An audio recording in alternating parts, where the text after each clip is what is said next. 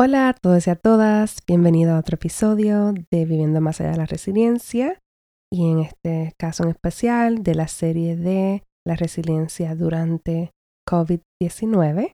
Yo soy su anfitriona, la doctora Liliana García, así que bienvenidos. En el día de hoy voy a estar hablando de qué hacer cuando sentimos ese sentido de urgencia ante esta situación pero antes de hablar sobre eso, quería recordarles que toda la información que se comparta en este episodio, en cualquier otro episodio de este podcast de Beyond Resilience Life, en español lo digo como viviendo más allá de la resiliencia, no sustituye psicoterapia o recomendaciones médicas. Si usted va a tomar decisión de implementar cualquier recomendación que se ofrezca en este episodio o en cualquier otro episodio, por favor primero consulte con su doctor de cabecera. Así que vamos a comenzar sobre el episodio de hoy. Y quería traerles este episodio porque he estado pensando en términos generales de qué cosas como que pueda ayudarle en este momento. Y sé que el episodio pasado, espero que lo hayan escuchado, es sobre las diferentes destrezas de manejo de la ansiedad que son sumamente muy importantes para conocer diferentes. Y hay mucho más, solamente le puse cinco que pensé para hacerlo sencillo. Pero es importante en este momento estar aplicando y estar practicando algún tipo de destreza para entonces así eh, poder sentirnos un poco mejor ante esta situación. Entonces eh, seguí pensando, ¿qué puedo hablarles? Entonces una de las cosas que he estado notando en general con las personas que he estado hablando esta semana y la semana pasada es ese sentido de urgencia de hacer algo y muchas veces no sabemos ni de qué. Para personas como yo, por ejemplo, para mí, he sentido algunas veces esa urgencia de hacer más videos, hacer más cosas y luego me recuerdo que tengo un hijo, que estoy en la casa, también mi esposo está trabajando, estamos nosotros trabajando desde la computadora, más cuidando a un niño, más tengo ocho meses de embarazo y luego me recuerdo que tengo que bajarle porque es demasiado, no puedo hacerlo todo, pero ese sentido de urgencia se mantiene ahí latente y muchas veces se pone bien fuerte, como que ponga a hacerte algo ahora, tienes que hacer algo ahora y luego en otro momento se calma y cuando, y algo que noté es que muchas personas estamos sintiendo ese sentido de urgencia y nos está impactando grandemente. Muchas veces, muchas personas que he estado hablando tienen dificultad para dormir, tienen dificultad o para continuar su rutina diaria de comer, tomar líquidos suficientes, compartir con otras personas, porque se sienten que tienen que hacer algo y si no lo hacen se sienten mal. Y también estoy hablando en, en general en la cultura latina que de por sí, y eso se podemos hablar en muchos aspectos en términos de la colonización, la opresión que tenemos y todo, y el, el, que estamos en sobrevivencia mayormente, pues por todas esas cosas que nos han pasado, traumas colectivos, pero en la cultura latina en general es una que muchas veces en las casas de uno, si uno, en Puerto Rico decimos vago, que estás vago, estás vaga, si no estabas haciendo nada y te quejabas de que estabas aburrido, aburrida, ay, te chavabas porque te ponían a hacer algo, ¿Estás aburrida? Ah, mira, tenemos, pues, ponte a limpiar la cocina, ponte a limpiar la nevera, dobla la ropa. Siempre hay algo que hacer. Y no es una cultura, en general estoy hablando de mi familia, pero he escuchado muchas amistades que comparten esto, que no es una cultura que se premia o, o se celebra que uno esté descansando. Si uno coge un nap por el día, por eso fue que a mí se me hace bien difícil coger un nap por el día, porque me siento que estoy bien vaga, me siento que no he hecho nada y siempre me siento que tengo que hacer algo. You know, es algo que se comenzó desde, pequeñita, desde pequeñita y es algo que mi mamá vio, mi abuela también era así. Y eso de la vagancia es algo que se ve bien feo en la cultura latina en general.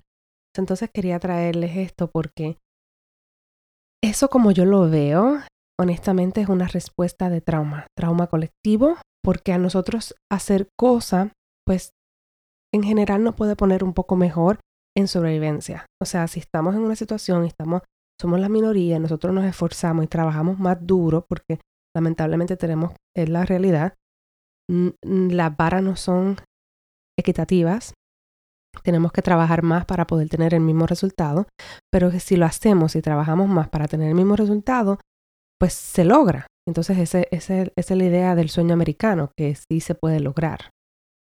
Pero la pregunta es, ¿a cuál costo?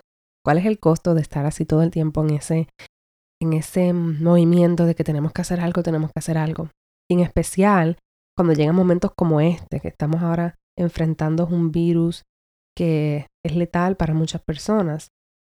que entonces se convierte en un trauma actual, un, trauma ahí colectivo que estamos todos experimentando, latinos, asiáticos, em, del, del, Medio Oriente, todo tipo de personas estamos experimentando ahora mismo este trauma colectivo. Entonces es, una amenaza que estamos recibiendo, entonces nuestro cuerpo va a responder y como eh, si han escuchado los otros episodios, las dos maneras básicas de que nuestro cuerpo, nuestro sistema nervioso responde ante, ante una amenaza es movilizándonos para hacer algo o para huir, ya sea peleando o huir, o inmovilizándonos como paralizándonos. Entonces, ese sentido de urgencia cae más en, la parte de movilizarnos para hacer algo. Y eso es algo que mucha gente está experimentando en este momento. entonces, antes de hablar de qué hacer con él, quiero primero validar que nuestro sistema nervioso se creó pues para sobrevivencia. Y si sientes el sentido de urgencia porque tienes la amenaza de frente y tienes que hacer algo, se hizo para eso, o sea, seguirlo. No es que cada vez que sientas el sentido de urgencia o algo así decir, no, no tengo que hacer nada y tienes el peligro de frente, you know? Es, es poder discernir cuándo se necesita tomar acción y cuándo no. Y por eso uno de los primeros pasos es reconocer que estás en ese sentido de urgencia. Y para reconocerlo muchas veces es poder notar cómo te siente tu cuerpo. Muchas personas cuando están en sentido de ese sentido de urgencia, ese sentido de estar en, en una reacción de sobrevivencia, de pelear o de huir, se sienten como más calientes, sienten como una energía que se le da como para las extremidades por si tienen que correr o, utilizar sus manos para pelear o sus piernas para correr. Hay personas que se sienten como un poquito temblorosas, como que su voz está media, media como agitada y así sucesivamente poder usted determinar cómo usted se siente cuando usted está, cuando usted se siente que está en una amenaza y está en ese modo de urgencia de que tiene que tomar una acción.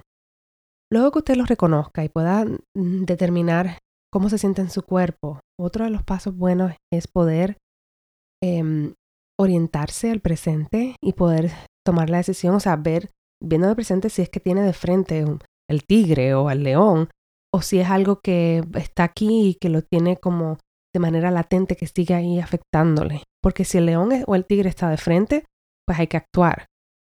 Y algo bien difícil de esta situación es que llevamos, por lo menos en Los Ángeles, llevamos tres semanas que estamos ya ah, con ese mandado de quedarnos en las casas.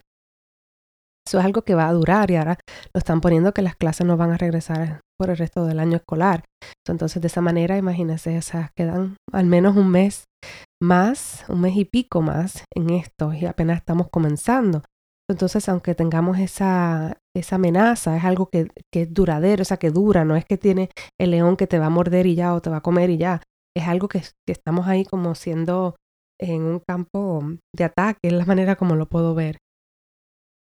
So, cuando la cosa es así un poco más crónica, más larga, no se recomienda quedarnos en ese sentido de high, en ese sentido alto, de tomar acción o de pelear o de huir, porque sí es importante tenerlo cuando tenemos que usarlo, pero si estamos en una situación crónica y nos quedamos ahí, eso impacta nuestra capacidad de poder analizar las cosas bien, de poder tomar decisiones, y todo porque estamos en modo sobrevivencia. Entonces, al orientarnos, ¿dónde estoy? ¿Qué hora es? ¿Qué está pasando? ¿Necesito tomar esta acción ahora? En, otras palabras, ¿tengo el riesgo inminente en mi cara o no? ¿Es algo que puede esperar para mañana o no? Y esta pregunta es un poco difícil porque muchas personas pues están acostumbradas a tomar las acciones en el momento y de nuevo las concepciones de ser vago, de dejarlo para otro día.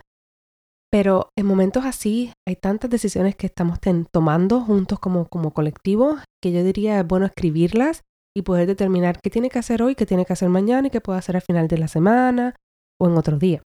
Luego que te toma esa decisión de, de qué va a hacer, entonces ahí también les recomiendo que utilice alguna destreza de manejo de la ansiedad, como las que mencioné en el episodio pasado, o otra destreza para poder regularle un poco. Y una manera para poder saber es del, como le había dicho, del 0 al 10, qué tan, qué tan ansioso se siente, qué tan con miedo se siente, cualquier emoción que usted pueda añadir ahí.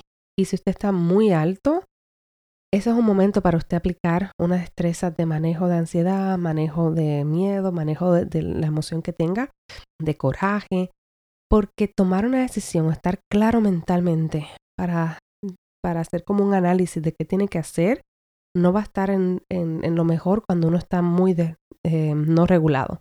Entonces, por eso es importante eh, hacer una evaluación de cómo nos sentimos, cómo estamos, para poder determinar qué tenemos que hacer. Si estamos muy alto en ese nivel de ansiedad, de miedo, entonces ahí aplicaría hacer una destreza de manejo para eso, para trabajarlo. Cuando usted logre sentirse un poco más regulado, quizás puede también verificar la temperatura en su cuerpo. Muchas veces cuando estamos con ese sentido de urgencia, nos sentimos con calor, nos sentimos em, temblorosos y todo. Entonces puede usted notar si la temperatura cambió, si el corazón, las palpitaciones eh, cambiaron, cómo se siente en sus manos, en sus piernas, en la tensión. Y eso le puede dar como una señal de que está un poco más regulado. Y cuando usted se sienta un poco más regulado, entonces ahí es que el cerebro se sincroniza y, puede estar en, la, parte óptima de poder analizar mejor la situación. Porque cuando nosotros estamos en sobrevivencia, nuestro cerebro lo, único que está es como si nos pusieran de frente un túnel y estamos viendo nada más sobrevivir, sobrevivir, sobrevivir, sobrevivir. Pero cuando nosotros nos regulamos, ese túnel se amplía y podemos ver mejor la situación. Entonces, por eso es que les recomiendo grandemente primero regularse. Y luego, para poder analizar qué hacer, cuál sería el próximo eh, paso que tiene que hacer, les recomiendo cinco diferentes tips. Número uno es reconocer cuál es el problema en el que se está enfrentando. So, identificar el problema. Por ejemplo, le hace falta comprar una mascarilla. Vamos a poner que ese es el problema. Número dos, entonces, es generar, eh, sí, este, identificar o, crear diferentes opciones. Y al menos cuatro a cinco opciones. Y estas pueden ser opciones en general. Por ejemplo, hacerlo con una bandana, comprarlo por Amazon, comprarlo en Home Depot, no sé, poner diferentes opciones, poner por, lo menos cuatro o cinco. Algo que pasa en esta es que cuando uno está tratando de pensar las diferentes opciones, muchas veces ya uno está pensando, eso no va a funcionar. Y esto no es momento para usted estar determinando si sí o si no. Este es el punto de la creación de diferentes opciones y eso le ayuda a, que el análisis sea mejor. Entonces usted hace la lista de las diferentes opciones, ese será el segundo paso. El tercer paso entonces es analizar cada opción, cuál es el pro y cuál es el con si utilizo esa decisión. Vamos a ponerlo de comprarlas por Amazon. Entonces implica meterme en internet, poner la tarjeta si no la tengo. Y entonces uno de los, pero entonces sí puedo comprarlo fácilmente. El con puede ser que va a llegar una caja que no sé si está contaminada, que tengo que entonces limpiarla, etcétera, etcétera. Y así usted puede hacer sucesivamente diferente análisis de de los pros y los cons de cada uno. El cuarto paso es escoger una de esas opciones, la mejor que le suene, luego de haber hecho el análisis. El quinto paso es, luego de tomar esa acción, usted volver a analizar, ¿le resolvió el problema o no? Y si no le resolvió el problema, poder ver las otras opciones y aplicar otra opción de las que ya tiene escrito o generar nuevas opciones. Estos son los diferentes cinco pasos, los voy a repetir. Número uno, identificar el problema. Número dos, generar diferentes opciones, eh, escribir diferentes opciones que pueda tener. Número tres, analizar cada opción con su pro, qué, qué puede funcionar y qué es lo peor que puede pasar con cada una. Número cuatro, tomar acción en una de las opciones. Número cinco, volver a analizar y evaluar si esa opción si resolver el problema y si no, volver a tomar entonces otro, otro, otra opción o generar nuevas opciones y volver a comenzar el análisis en el segundo paso. espero que esto le ayude eh, para usted cuando siente ese sentido de urgencia, primero regularse y luego entonces poder tomar diferentes opciones, hacer un análisis para entonces así tomar opciones más reguladas, opciones que le ayuden a que muchas veces son opciones hasta mejores, porque fue un proceso que usted hizo calmado, un proceso que usted lo hizo determinado y que usted, que usted pudo utilizar todo su cerebro a, la mejor capacidad. Así que espero de nuevo, como les dije, que esto sea ayuda, de que esto es un proceso largo. Acá también estamos juntos pasando por lo mismo. Si tiene alguna duda o pregunta, me puede escribir un correo electrónico a info o también me puede conseguir por mis páginas de Instagram, dr.lidiana García o The Beyond Resilience Life. Y entonces así podemos contestar a las preguntas. Si también le gustaría que hable de un tema en particular que está pasando por esta situación, también les exhorto a que me escriban, ya sea por correo electrónico o por las páginas que le mencioné. Y aquí estamos entonces. Espero que estén bien, que se cuiden a ustedes y sus familiares y sus seres queridos. Y nos vemos en la próxima. Hasta luego.